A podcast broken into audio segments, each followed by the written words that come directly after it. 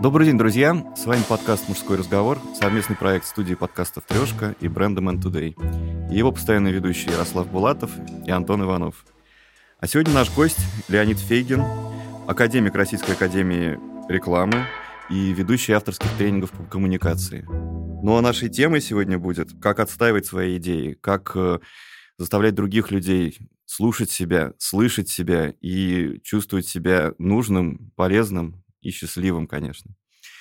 И, наверное, вот первый вопрос мой будет такой. Почему идеи одних людей, даже если это одинаковые идеи, лучше воспринимаются обществом, лучше воспринимаются начальниками, партнерами в семье, на работе, где угодно.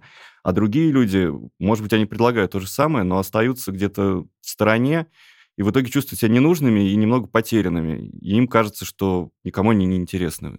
Есть ли какой-то изначальный талант, харизма? В чем тут фишка?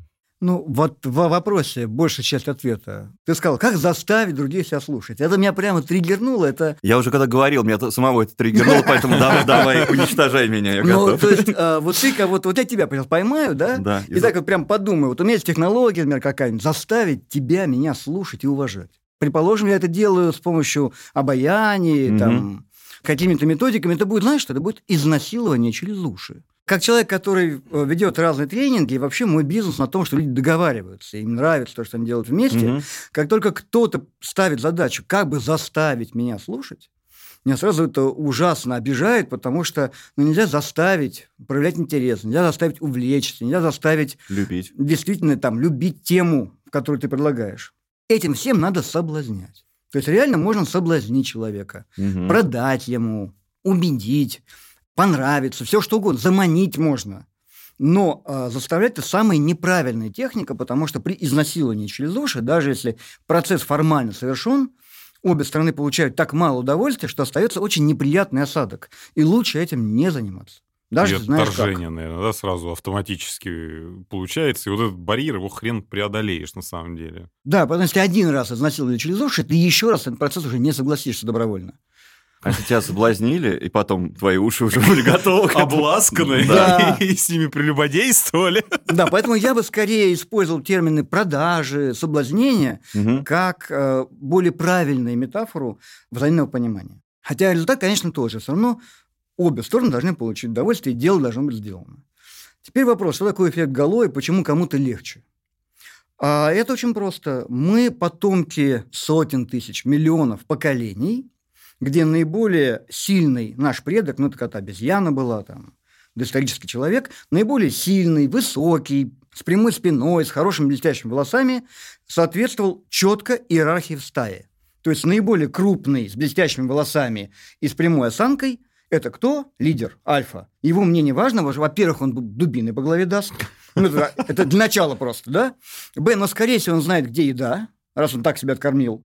И, наверное, третье, что он защитить может, если с ним в хороших отношениях. Поэтому мы унаследовали это генетически. Когда мы видим особу, которая проявляет признаки физического преуспеяния, гладкая кожа, светлые волосы, голос правильный такой интонации, осанка, это возникает эффект гало. Нам легче поверить, что человек по делу говорит. Ну, а иногда, когда он очень красивый, вообще не важно, что он говорит, просто пускай говорит. Э, с умной девушкой можно говорить обо всем. С красивой девушкой все равно о чем говорить. Вот, ну тут даже не вопрос девушки, даже если речь идет о человеке одного своего пола, если он круто выглядит и круто себя позиционирует, нахождение с ним так приятно, что он даже бывает глупость скажет. Думаешь, прикольно такой клевый чувак, а такой глупость сказал. Он, наверное, имел в виду ну, либо что-то другое. Ну, либо ты за него додумываешь, либо ты думаешь, смотри-ка, мне это кажется глупостью, но он это говорит. А вдруг я не прав? Угу. Но это называется эффект Гало. Те, кому от природы это дано, ну, мы называем это харизма и так далее, а, им, конечно, легче. Больше того, они часто избалованы, они вообще не понимают проблем обычных людей. А так как я начинал свою карьеру в коммуникациях как раз далеко не с этой ступени, скорее снизу, оттуда, из подвала, то я это прекрасно понимаю. Это обидное чувство, что ты говорил, а потом этот человек с эффектом Гало повторил просто твои слова, и все такие, о, вот это крутая идея. Так это я был, это я же был. Вот, поэтому у меня есть, наверное, способ, которым я преодолел этот барьер, и не будучи самым крутым в комнате, научился обращать на себя внимание и как-то договариваться с людьми. Расскажи. А есть очень хороший такой пример. Представьте, что семья обсуждает, в какой цвет покрасить дом. Так. Ну, там есть дети, какие-то родственники дальние, старые люди, более-менее уважаемые, там, папа, ну, в общем, разные люди. Свояк, деверь. Ну, да. Заловка. Понятно, что, наверное, есть люди, которые обладают этим эффектом гало, потому что ну, там папа, мама. И вот представьте себе, что маленькая девочка говорит, а давайте покрасим дом в розовый цвет.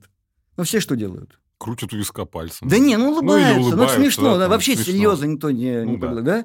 И вдруг встает, не знаю, какой-нибудь очень успешный брат, который заехал просто в Нью-Йорк, и говорит, ребята, я считаю, что а нехали нам быть такими старперами, как вся улица. Посмотрите, все дома бежевые.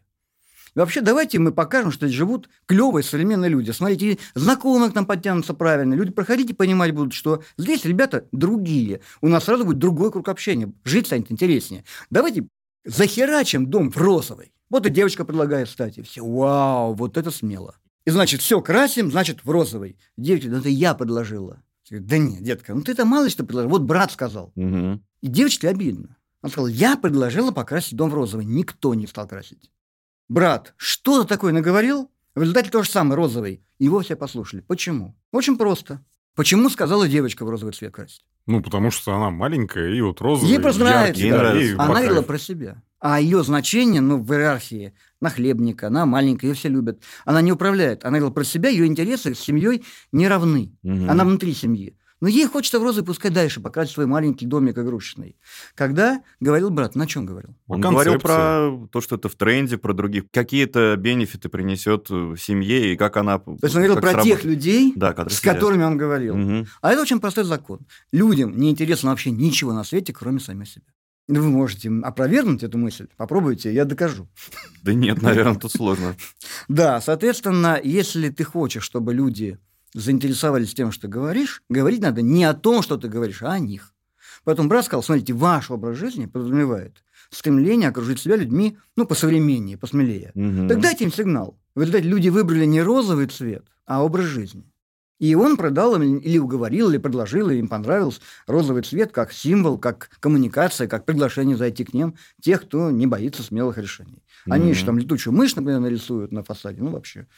Только странные люди заходить. Ну, им это надо, например. Или супергерои. Да, ну, в общем, он смело. Но он говорил про людей. Соответственно, если вдруг другой вариант, встает, ну, старейшина этого рода, например, там, отец отца, Аксакал. Аксакал, да, что говорит, я тут слушаю вас, дети мои. И знаете, что я думаю? Если такие, ну, все, сейчас накроет нас. Я вспомнил, что в моем детстве весело было. Красили теми красками, какие были. Что никто ничего не обсуждал. И однажды, я помню, завезли нам краски желтую, розовую и голубую. А их как не смешивать, все какой-то ужас получается. В результате раскрасили всю деревню. Так весело было, мне так нравилось. Знаете, давайте-ка в розовый. Он не сказал про людей, да, то есть он как бы нарушил только что данный рецепт. Но почему все сказали, о, да. У него эффект Галло. Так как он, Аксакал, предположим, на его деньги живут там, не знаю, мама, папа, вся семья, то есть он держатель кредита, он самый умный, то он уже имеет право говорить про себя. Мне бы хотелось, ну, президент страны, король какой-нибудь, Мгм. да, или там королева говорит. Так он еще и оперся на прошлое. Ну это да, тоже вообще, очень ну, важно. Это его прошлое, Ну лично. да. Мне бы хотелось, Ну, когда так девочка... деревня делала. Вот девочка говорит, мне бы хотелось розовый домик. Да иди, детка, покрась свой кукольный. Дед сказал, мне бы хотелось, чтобы наш дом был розовым. И если его позиция королевская, то это вполне разумное решение. Соответственно, если вы не дедушка, а если вы ближе к девочке, то надо срочно взрослеть.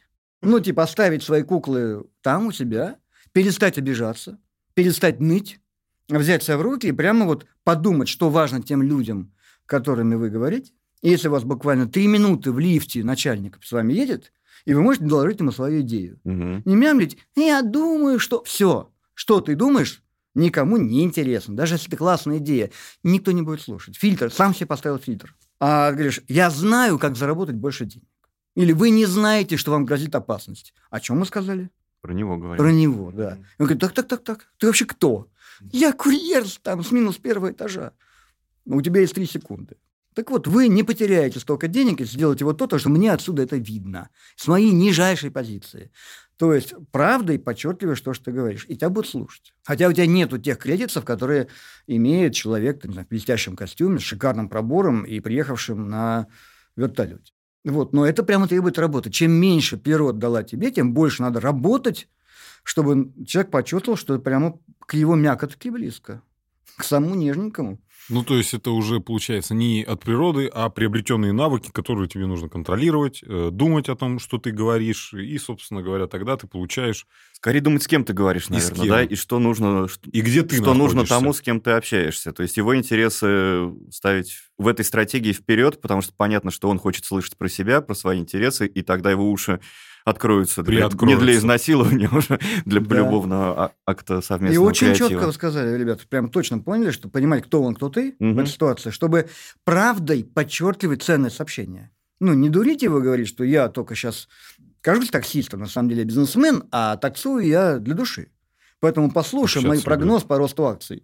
Не работает, так не работает. Слушай, ну получается, эти же техники, они ровно как в бизнесе, в семье, они работают, наверное, во всех отношениях. То есть, если продолжать какие-то ситуации проигрывать, если ты знакомишься с девушкой, ты тоже можешь подумать, что бы она хотела услышать. Здесь это тоже... Угадать, что человек хочет услышать, это очень сложно. Угу. Но скорее это работает уже с женой. Ты прожил 20 лет и точно знаешь, что она хочет услышать. Больше что она тебе четко сказала, я хочу это... уже. Да-да-да. Давай уже говори. Блин, ты же не говорила. Ну, я плохо слушал. Да, поэтому угадывать это угадайка такая, как казино. Скорее попытаться понять, услышать. Это вторая моя телега. После того, так. как я пытаюсь противостоять массовому изнасилованию граждан через уши другими гражданами, моя вторая телега, которую я на всех семинарах говорю, что главное мастерство в сторителлинге, в коммуникации, это умение слушать, видеть, наблюдать, смотреть на реакцию. Начал говорить. Ну, видно, что человеку неинтересно. Ну, перестань ты его этим, как бы сказать, насильно любить. Да. да. Ну, найди другой э, угол. Или вообще перестань с ним общаться, но видно, что не срослось. А если есть возможность с девушкой или с женой, наконец, через 20 лет поговорить. Все-таки 20 лет прошло, можно и поговорить. Можно, можно. уделить немножко времени. Немножко времени, да. У тебя три минуты. Да, то первое, что человек делает, чтобы что-то сказать, он сначала слушает интонации, темы. И если мы говорим о чем-то, что важно другому, есть шанс услышать и какие-то подсказки, что раз ты затронул тему «мне важно», то смотри, мне в этом важном вот такой мой взгляд. Угу. И начиная уже с этого взгляда можно дойти к интересному общему решению или предложить свой. То есть, наверное, частая ошибка людей, то, что во время э, речи их оппонента, во время речи их собеседника, они начинают закрывать свои уши, не слышат его, а уже начинают продумывать, что они скажут вперед и пропускают ряд каких-то важных вещей, которые им бы помогли. Есть такая даже фраза классическая, что большинство людей слушает, чтобы придумать, что ответить. А надо слушать, чтобы понять. Но особенно это работает именно внутри семьи, потому что там есть масса способов, не знаю, принести зарплату, подарить тортик, э, поехать в отпуск, подарить машину, подарить дом, самолет, яхту. Ну, то есть, ну, вы все можете все это, конечно, себе позволить. И легко решаете Регулярно да, да, проблемы. Угу. Ну, тортик я могу. Я могу тортик в виде яхты. По праздникам. Вот. А на работе так не проходит. На работе там все жестко, и на работе приходится работать. А дома как бы не хочется работать, да. Такая а любая, а любая коммуникация, она в любом случае работа. Поэтому вот это нежелание работать в коммуникации с родными, близкими людьми приходит к тому, что мы очень часто накапливаем там критическую ошибку и становится тяжело понять друг друга. Поэтому, когда человек говорит там, мне неприятно, не знаю, что ну, там, ты положил носки на обеденный стол. Ты говоришь, ну зато я их не, не теряю. Я точно знаю, что наконец их надо постирать, неудобно. Если ты же потерял, по запаху всегда найду. Да, и казалось бы, мы говорим о носках. Но если послушать, а почему тебе это неприятно? А потому что я хочу, чтобы дом был уютный. И если ты ставишь такую цель, а тебе хочешь, чтобы дом был уютный? Вообще, в принципе, это как-то совпадает? Совпадает. Может, носки это мелочь, можешь завести для них отдельный столик. Отдельную комнату. Да. Носочная для левого, носочная для правого.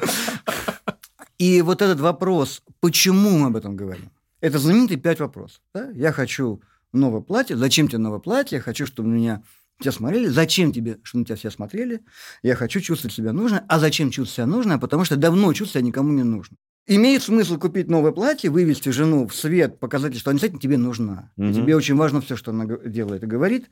И тогда легче будет с носками разобраться, а может, сама придумает, куда их ставить. То есть получается, что, наверное, такая глобальная ошибка или недоработка людей и на работе, и в отношениях, везде, это то, что мы не умеем общаться, мы не умеем слушать друг друга, и из этой, казалось бы, такой базового навыка рождается куча проблем, с которыми мы потом очень сложно разбираемся. Я бы, честно говоря, вот в школе, в средней школе, угу, 5, 6, 7 класс, вот это математика, физика углубленная, я не знаю, кто им пользуется. Наверное, те, кто нравится, должны это учить, но всех надо учить базовым законам коммуникации. Как объяснить свою идею, как ярко представить себя и свои мысли, и угу. свои предложения, как слушать другого, как дойти до темы, хорошо, ты говоришь об этом, а почему, что тебе важно? А если тебе это важно, что именно в нем тебе важно? Угу. Может быть, мы сможем легко договориться, а это эмпатия. Поэтому социальная эмпатия и простые техники по вскрытию, что важно для собеседника, а объяснение ему, что важно тебе, а после чего договориться будет точно легко. Угу. Вот это внутренняя нормальная человеческая работа. И люди выходят после школы, после института вообще не в курсе, как это делается.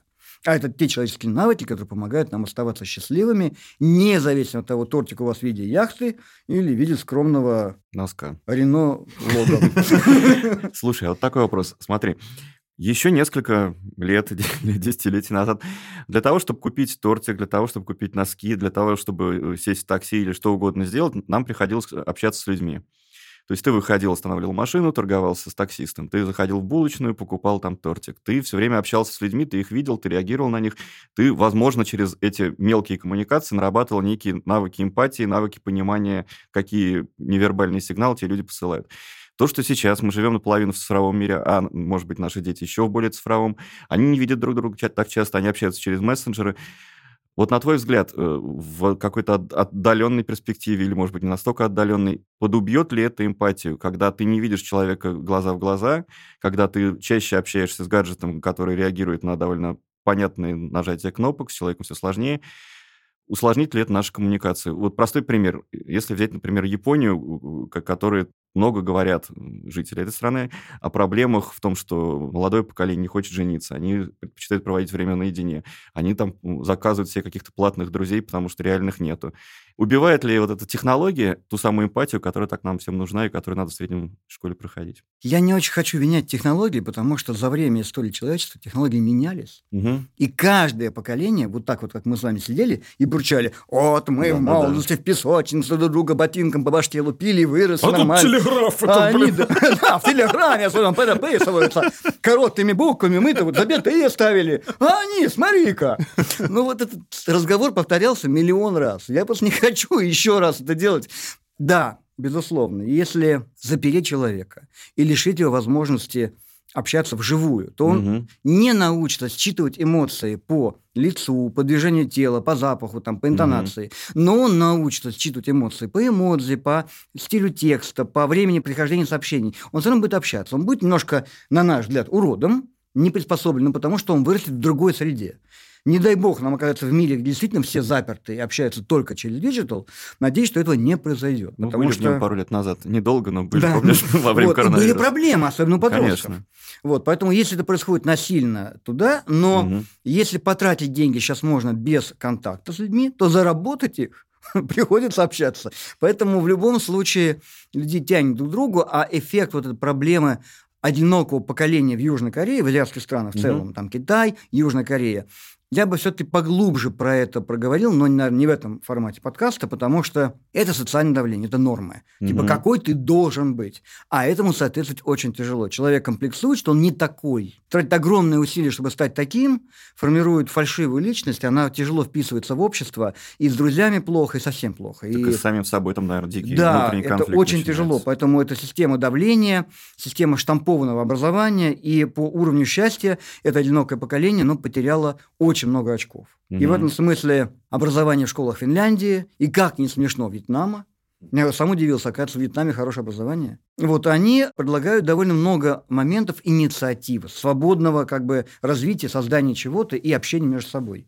Это помогает людям становиться более приспособленными. Угу. Но это отдельная история, сейчас не будем лезть на эту территорию, а вернемся к тому, что как нарабатывать эмпатию и да. как помогать людям.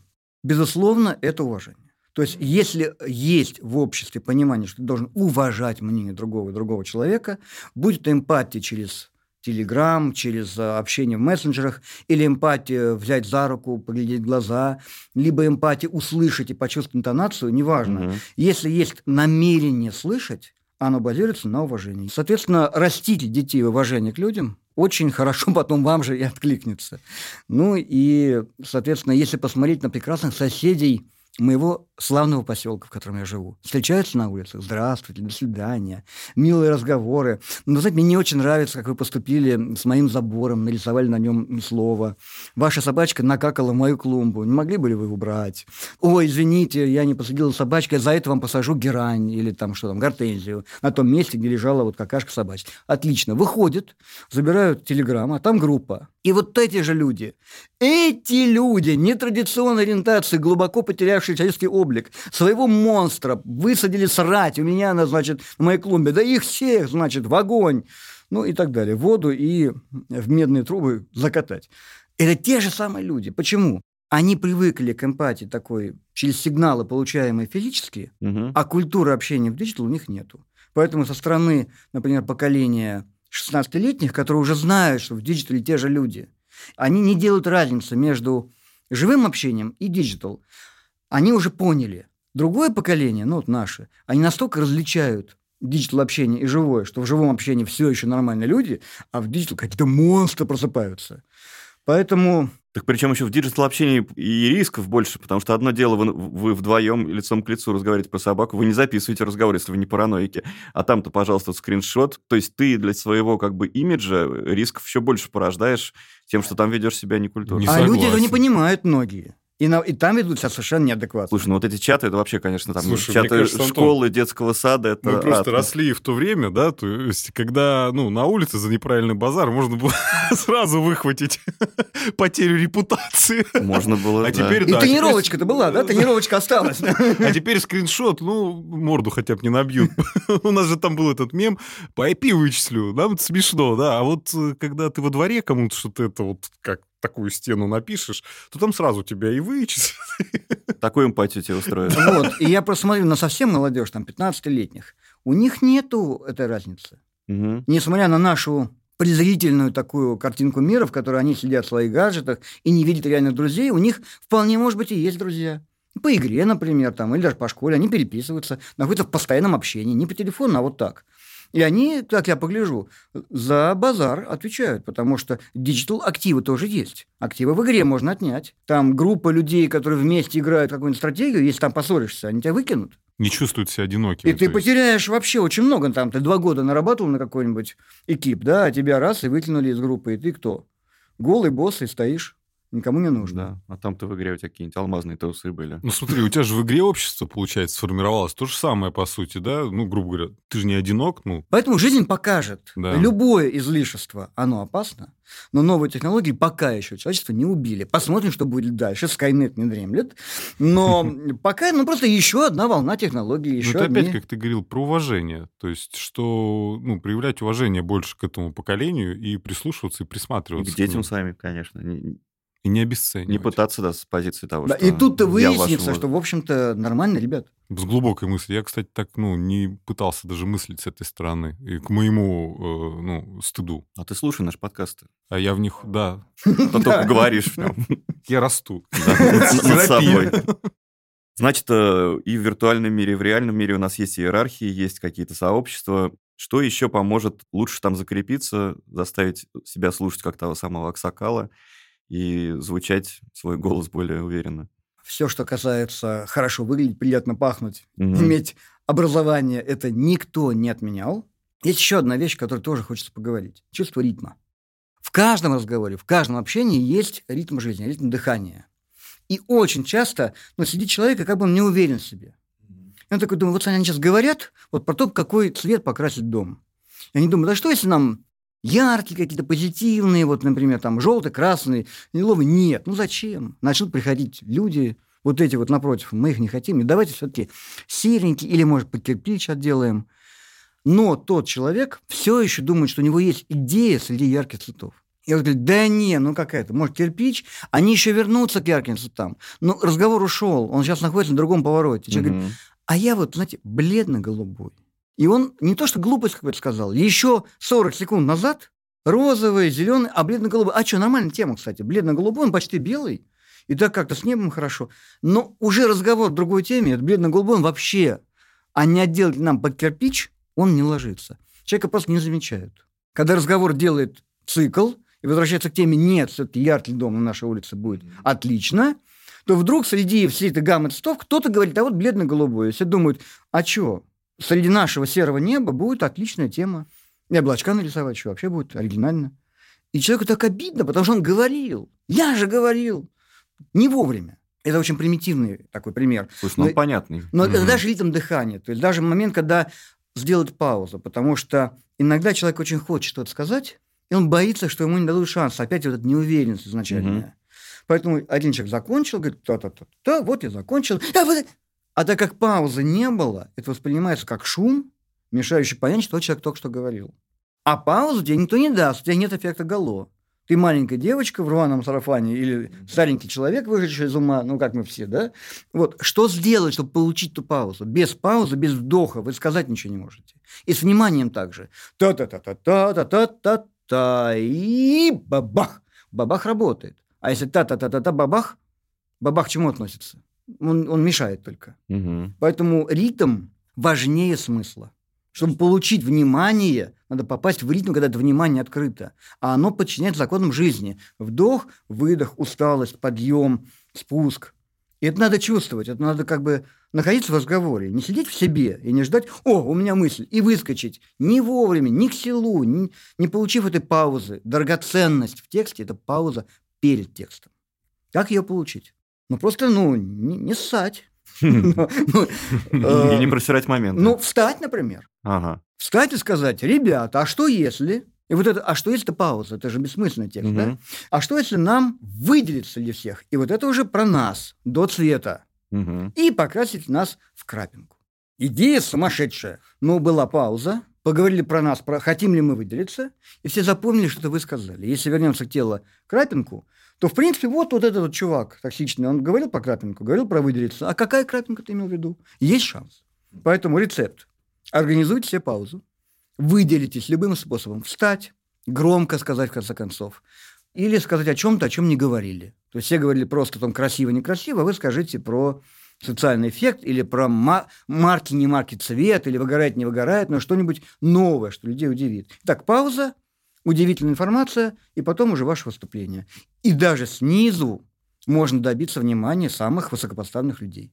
То есть внутри твоей головы должен быть такой дирижер, который чувствует, как этот оркестр сейчас живет, и ловит тот момент, когда ты можешь солировать и прозвучать. Да, да, вовремя вступить. Угу. Когда ты вовремя не вступил, это как в любом деле, которым мы с вами любим заниматься. Например, в боксе. Неожиданно. Ну, есть у вас хороший коронный удар. Но ведь никто же просто так с него не начинает.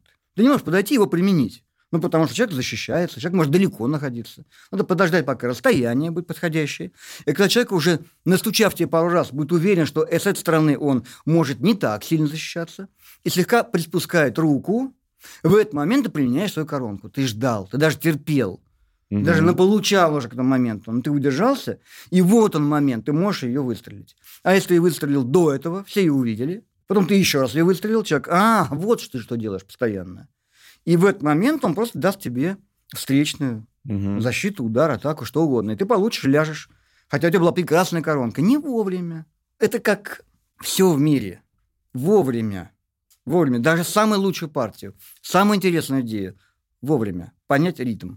И как раз люди очень сильно закомплексованы, у них главная проблема не в том, что они не знают, что сказать, а то, что они все время запаздывают угу. и не следят за ритмом. Они все время думают, я сейчас, я знаю, что сказать, но а, надо а, доформулировать. А, вот доформули... вот сейчас доформулировать до конца, уже все выучу, и, ну, поезд уже ушел. Угу. Он уже говорит людям в другом настроении. И тот, кто так не делает, то хорошо чувствует, он такой вписан, он в танце. Он встает, он еще часто не знает, что говорить. Но он прям понимает, что пришла его прям вот что-то про яркое, сейчас что-нибудь угу. про яркое. Ну, ребята, у меня тут мысль такая, знаете, вот про яркое, что я сейчас еще не знаю, что скажу, но он попал, его слушают, он такой, знаете, ребят, давайте, чтобы настроение было хорошо, солнечно, такой вот захерачим, желтенький такой вот. Он подбирал слова, он не отрепетировал речь, но угу. он попал вовремя. И вот это пока там жевал немножко и подбирал текст, образовалась небольшая пауза. Люди поняли, что чего-то он такое там толкает.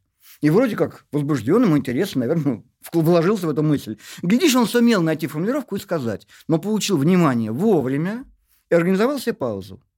Тот, кто думал про желтый, Ну, почему? Я же хотел сказать, ну, я хотел бы сказать аккуратнее, точнее, привести примеры, э, сослаться на длину волны при вечернем освещении, угол, значит, роза ветров и контраст по отношению к зелени наших э, можжевельников, например, да. А он так как-то все скомкал, сказал, ну его слушают, а мою классно точную мысль я просто не успел даже донести. Угу. Это как ты, знаешь, вот э, сказал, по поводу того, что не имеет значения, что ты говоришь. Ну, во-первых, главное вовремя. И мне вспомнилась фраза, книга, по-моему, называлась э, «Девочка, которая полюбила мозг». Э, и там была такая крутая фраза. Неважно состав сообщения, намного важнее, какую эмоцию оно вызывает. То есть у конечного получателя. То есть можно говорить вообще, ну, что угодно, mm-hmm. ну, условно, не что угодно, а там можно иметь в виду там одно, говорить другое, как я сейчас. Но вы все меня понимаете, о чем я. А есть пример прекрасный. Я даже спас жизнь своему товарищу так. Так, расскажи историю. Но сначала я хотел извиниться, Мы что, любим. конечно, как любое спекулятивное утверждение, неважно, что ты говоришь, главное, когда, оно неправильное. Любые такие обобщения не всегда будут неверны. Очень важно, что ты говоришь в ну, смысле... контекст, который ты В смысле смысла. Да, да, да, То есть, смысл. Смысл принципиально важнее всего. Но то, какими словами ты его облег, качественно, некачественно, если ты вовремя вступил, и смысл правильный, то уж как-нибудь ты... Дорисуешь эту Дорисуешь, картинку. да. Так вот, на тему истории. Так, у меня есть э, товарищ, который э, смелый, яркий, брутальный, ну, как вы, ребята.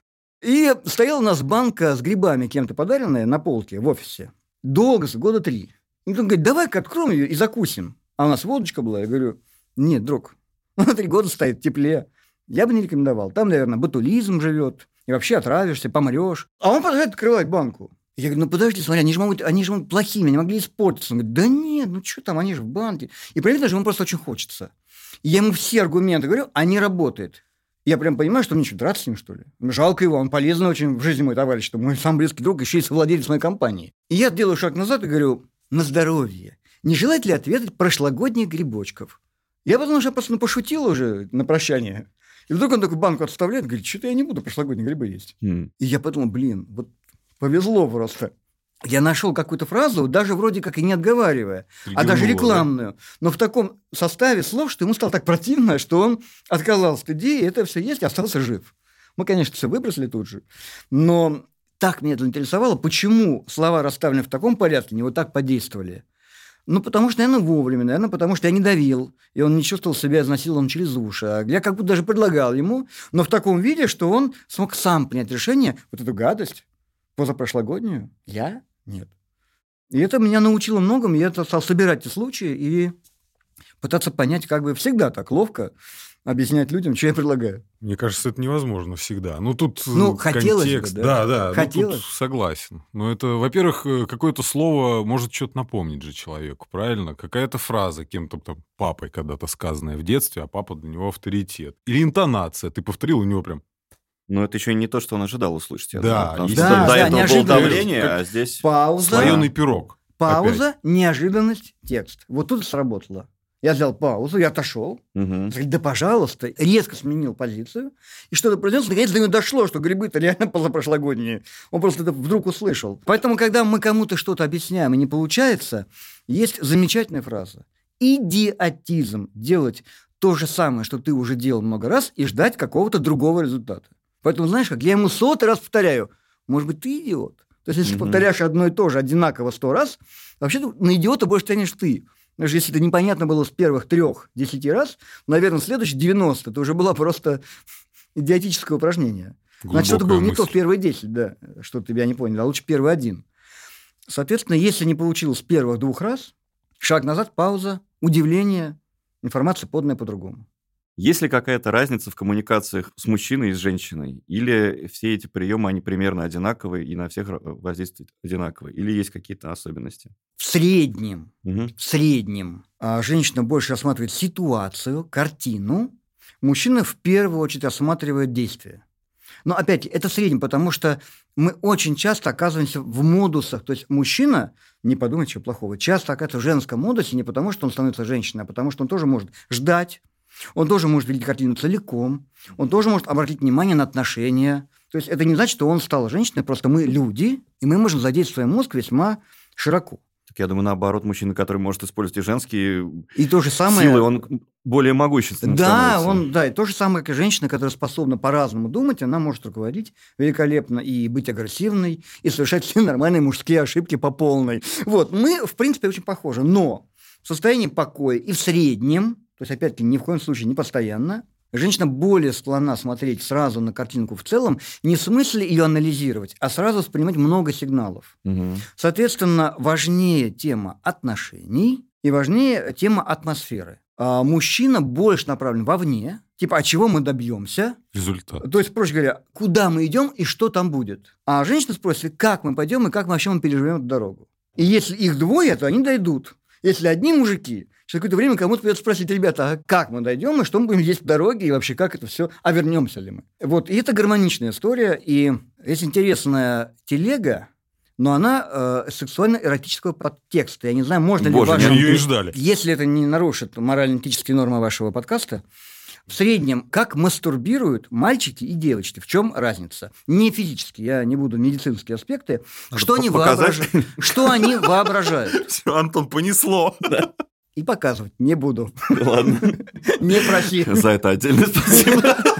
Вот. А, мы говорим сейчас про э, юный возраст, когда это эмоционально нагруженное мероприятие. Когда люди уже взрослые, как мы, там вообще эмоций не осталось уже, я так понимаю, никто ничего не воображает. У нас интернет есть, что там воображать. Да. Ну так вот, когда это все еще имеет значение. Как представляет себе средняя, обычная девушка? Вот, значит, предположим, ложа, шелковые простыни, пол, окно, веет ветерок, занавеска колышется. Нет, не так колышется, ну, чуть по-другому. Ткань возьмем чуть потяжелее, чтобы она медленно колыхалась, так торжественно. Свет, значит, нет, не такой свет, вот так люстру повесим. И вот, значит, дверь. Дверь открывается бесшумно. Нет, бесшумно, не романтично. Пускай скрипит слегка. Вот она слегка скрипит, заходит он и говорит. Ну, вот всю эту картину воображает себе, и ей, значит, интересно. Как выглядит сексуальная фантазия мальчика? Серый клубящийся фон, на нем выплывает окорок, женское бедро. И вот, значит, на сером клубящемся фоне, да, бессодержательном, летит, вращает, значит, окорок, улетает. Потом летит сиська. Внимательно, значит, крупный план, улетает. Если вдруг появляется голова, ну все. И, значит, говорит еще. Ну, начинает заново приходит все, да? То есть, что происходит? Мужчина видит, видит цель, видит детали, видит... У него туннельное зрение. Он видит туннель. Ну, как бы, да, он видит какие-то вот куски, как добычу. Для женщины очень важна вся атмосфера. И это в среднем. Но эта разница есть. Эта разница есть. И, соответственно, если ты хочешь о чем-то договориться со своим партнером по бизнесу, то гораздо интереснее показать ему, какой он будет в результате. Что ты это сделаешь, и там вот с тобой такое будет. А если ты хочешь о чем-то поговорить с женой, надо выяснить, как мы этот путь преодолеем вместе и что для нас важного и ценного сейчас, что мы сохраним. Для мужиков, короче, важнее результат, для женщин важнее процесс. Условно, опять Ну, скорее образ себя в цели, я такой там. Угу. Я, это я, да. я на Порше такой крутой еду, вот это, да? А для женщины важнее а, ситуация, которую она вокруг себя организовала. Я на Порше крутая еду. И подружки. Но подружки мне говорят, да, и вот мы такие все клевые. Ну, то есть вот э, близко, на самом деле нет же большой разницы, но женщина все равно думает больше сценарием, а мужчина, наверное, мыслит больше какой-то вот достижением. Соответственно, разговаривая с разными людьми, это касается не только мужчин и женщин, ведь есть же просто разные типы мужчин, разные типы женщин. Конечно. Есть люди больше топящие там, за безопасность и комфорт, а кто-то больше за разрушение и победу. И если ты одному будешь говорить с этой точки зрения, то просто никто никогда не поймет. Вот я, кстати, человек, который больше топит за безопасность и, и такой, знаешь, все хорошие. Да, да, а да. мой как раз партнер по бизнесу, он такой человек агрессивный, брутальный, он такой, типа, всех размажить и вообще проехаться на креативном танке по останкам всех оппонентов. И мне тяжело с ним, а ему тяжело со мной. Потому что он говорит, Лень, смотри, какая классная идея. Мы вот тут всех просто размажем, а тут мы, значит, вяжемся в драку. Я говорю, ой, драка, мама родная, я не хочу. Потому что я занимался боксом, то есть я, не, я люблю это дело. Но вот когда нет агрессии, нормально встретились, хорошо набили другую морду, потом травмопункт, ну так, по-дружески. Чтобы не было, чтобы не было вот этих вот агрессий. А он как раз любит такую нормальную, яркую жизнь. Если я ему что-то объясняю, то мне приходится прямо вот переначивать. Брать его краски, да? Ну да, брать его краски, ему говорить. А он уже понял, что если он хочет мне что-то объяснить туда, вот этому Богому придется объяснять вот на этом языке. И мы друга научились понимать. Ну, это прямо работа. Прям как будто переводчик шведского на индонезийский. У меня тоже этот бизнес, он не только мой, у меня есть партнер, и, и тоже мы с ним очень разные. И полгода мы с ним учились, э, кричали друг на друга, орали. И говорили, ты не прав, ты не прав. Ну ничего, притерлись. Ну, в общем, тема перевода своего языка на язык партнера и уметь услышать его, какой у него язык, это очень хороший был бы навык, чтобы в школе учили, чтобы сразу можно согласен. Было. Много чего бы хотелось, чтобы в школе преподавали, на самом деле. И правовая история, потому что никто не знает свои права. И, и финансы, и, финансы, и умение поговорить. И да, намного, конечно, важнее, чем очень многое. Как человек, который э, управляет бизнесом вместе с своим партнером уже 31 год, я вам скажу, тяжело первые 20 лет. Слушай, это э, из вашего партнерства и родилась ваша бизнес-идея, да? Э, ну да, вот умение договариваться, понимать друг друга, слышать, потому что мы разные. Этому приходится как бы учить, предлагать это знание и тем, кто идет за тобой, ну там топ-менеджмент, например, компании, либо клиентам. И люди видят, что мы умеем это делать, спрашивают, а как? Начинаешь копаться в теории, находишь, что есть, оказывается, теории, практики, есть сегменты людей, типа людей. У них есть прямо ну, языки, которые можно выучить и говорить на них. И уже предлагаешь это знание, и раз становишься тренером по коммуникации. Хопана. Когда это произошло? Слушай, тут есть еще такая вот у меня вопрос, такая идея или там вопрос к тебе, да, как эксперту. Вот смотри, многие люди, которые даже являются экспертом в переговорах э, или в воспитании детей, которые вот, пишут книги про воспитание детей, у самих обычно детей нет. Люди, которые пишут про счастье и действительно признанные там, авторы, исследователи, заканчивают жизнь либо в одиночестве, либо... Мужик, который написал книгу о том, как построить счастливый брак, убил да. жену. То есть они занимаются вот этим исследованием как будто бы на работе, но в личной жизни, вот мы это обсуждали до эфира, да, там, они этим не занимаются. Вот раскрой эту тему получше. Я по позитивной стороны. Да, я про себя. Да, Можно? конечно. На халяву. Раз уж дали микрофон, я прям про себя. Давай. А, не люблю людей, не люблю общение, не люблю коммуницировать. В идеале для меня это один человек, близкий друг, с которым же достигнут взаимопонимания, и минимум людей вокруг. Вся моя жизнь последние 30 лет – это толпа людей, публичные выступления, презентации по 20 штук в день, выступления на сайтах директоров, постоянно разговорный жанр. Почему так получилось? Очень просто. Потому что я настолько это не люблю, что мне так тяжело давалось, что я понял, что я просто разорюсь, если не научусь говорить. В результате мне пришлось этому учиться, познавать теорию этого и приходить на работу и работать. Тяжело, потно работать над тем, что другим дается легко. Все приходят, ля-ля, разговаривают, смолтоки, а я смотрю и думаю, сволочи, вы притворяетесь, вы не может это так легко у вас происходить. Учусь, потея, делаю смолток, от него устаю, как будто я таскал бревна, прихожу домой, умираю, но потихонечку научаюсь, тренируюсь и делаю это как работу. Соответственно, неожиданно оказывается, что я делаю это лучше, чем те, кому давалось легко, потому что я относился к этому серьезно. То есть я и не ожидал, что мне будет хорошо. А люди думают, должно быть хорошо от разговора. Становится тяжело, кто виноват? Ну, то, с кем ты говоришь, не ты же. Угу. А я знаю, что будет плохо. С самого начала мне плохо, потому я ничего не ждал. Вот. И получается, что я могу терпеть и работать дольше, и чего-то иногда получается.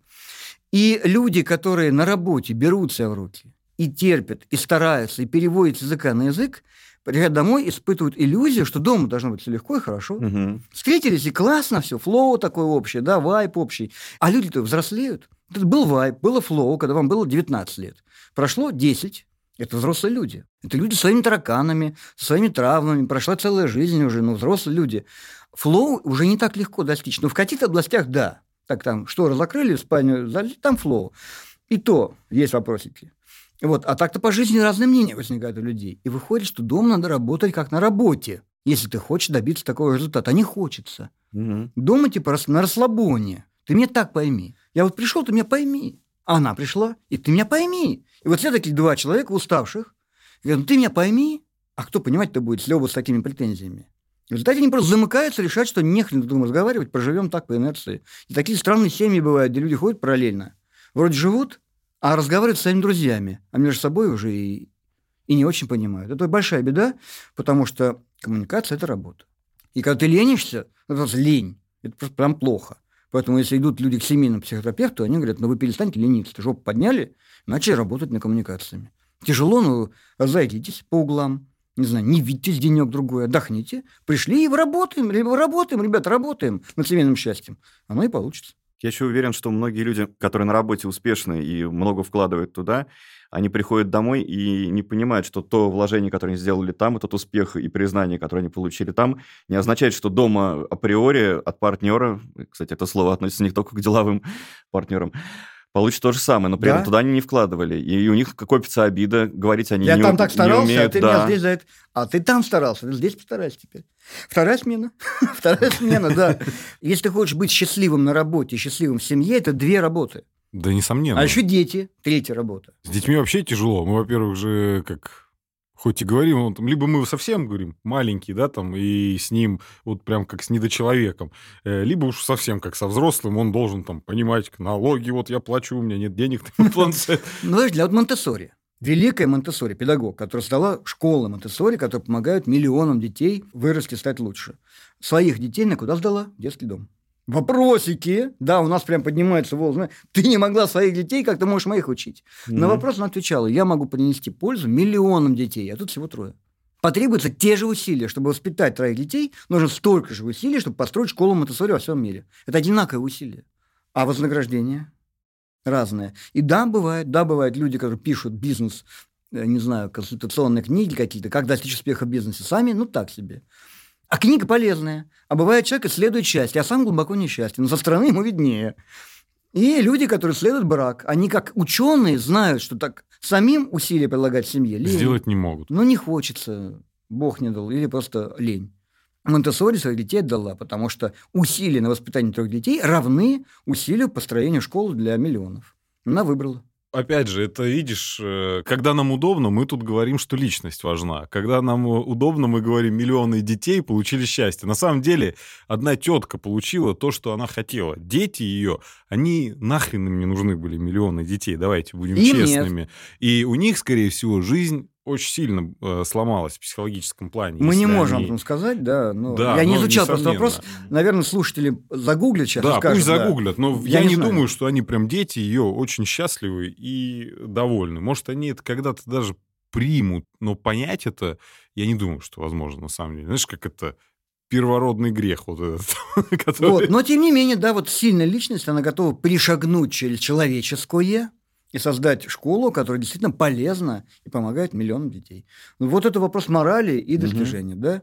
Ну вот ты, кстати, упомянул, что на своем пути к освоению всех этих навыков, которые ты сейчас и демонстрируешь, и обучаешь людей, ты учился в том числе на смолтоках. Часто бывает, что на каком-то мероприятии, на какой-то вечеринке тебе надо с кем-то поговорить, ты никого не знаешь, в общем тебе не очень интересно, наверное, но как бы обстановка располагает, располагает, да, некомфортно. Э, научи. Есть лайфхак, да, есть вот, лайфхак. Пожалуйста, дай нам его. А, но его надо сначала потренировать. Угу. Если у вас какой-нибудь клевый знакомый, клевый, как классно общается, имеющий характерное, что, ну, я, например, картавый, да, а есть там с грузинским акцентом кто-нибудь, ну, клево общается, есть грузинский акцент. Или какой-нибудь там американец, который говорит немножко так. Угу. Вот, научитесь ему подражать. Потому что через имитацию чужой речи легко убедить себя, что ты не ты. То есть вот тебе общаться с этими толпа людей с коктейлями, они наверняка все сволочи. Им наверняка всем он тебя наплевать. Да. да. А ты должен с ними улыбаться, смолтоки, это бессмысленно. Но есть чувак, который классно это делает, он обаятельный, так находит друзей, реально так делает бизнес, и ты ему даже завидуешь, и хотел быть таким. Но надо перешагнуть через вот это вот. Не надо перешагивать, не надо себя ломать, не надо никого насиловать, даже себя.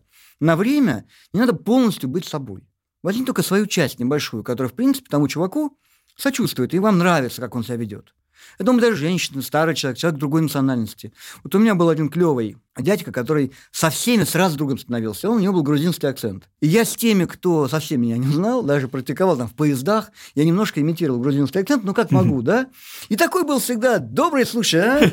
Вообще, какой классный у тебя ребенок, господи, это, это божественное дитя дай, дай сфотографируюсь с ним. Я так в жизни себя не веду. Я немножко подражал ему, чуть-чуть, а потом понял, что не нужно акцента. Просто можно взять характер. Потом уже можно ни у кого ничего не брать. Это, оказывается, есть в тебе, просто берешь эту часть, и не надо всего себя тащить в смолток. Ты большой, все твои геморрои, проблемы, а смолток он маленький, не надо туда ни комплексов, ни геморроев, ни эго, все оставь там. Возьми что-нибудь небольшое, приятное, что в тебе уже есть. Mm-hmm. И оказывается, это приятное может быть приятно другим, и можно нормально поговорить, и ты оказываешься вполне даже обаятельным человеком, и все классно получается. Но перешагнуть это желание всего себя запихнуть в смолток или, наоборот, нежелание. Угу. Можно через то, чтобы попробовать быть не собой на какое-то время, в игровой манере, поподражать кому-то. Ну, в, в удобных экологических условиях. Вот, например, если вы знаете кого-то, кто клево выступает, но при этом, не знаю, там, делает пальцами вот так, или теребит галстук, начните теребить галстук, как он. То есть как будто вы не вы, а это он.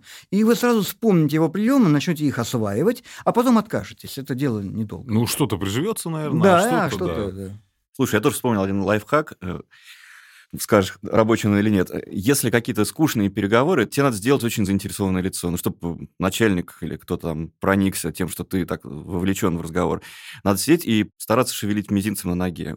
От этого у человека максимально вовлеченный вид. Он очень сосредоточен, лицо наполнено смыслом. Вообще, в ответ на твой рабочий так. лайфхак могу сказать, что наибольшее количество нервных клеток задействуется, если пытаться двумя большими пальцами делать восьмерки. А если в разные стороны, Поэтому если вы находитесь в ситуации секса вдруг, и вы, например, так возбудились от партнерши, что захотели продлить удовольствие. Угу. А такая вещь, как воображать себе футбольный матч или налоговый инспектор, либо бабушку, ну как-то, ну, ты с партнершей, ты хочешь быть эмоционально вовлечен, но чем больше ты эмоционально вовлекаешься, тем ближе развязка. А ты хочешь ее оттянуть, как вот а очень просто. Берете вот э, большие пальцы, обычно она их не видит, они обычно за спиной у нее или где-нибудь там в подушках, вот, и пытаетесь рисовать ими восьмерки. Mm-hmm. Это занимает такое количество клеток головного мозга, что мозг реально перезагружается. Да я просто смотрел сейчас на твои пальцы, мне плохо стало.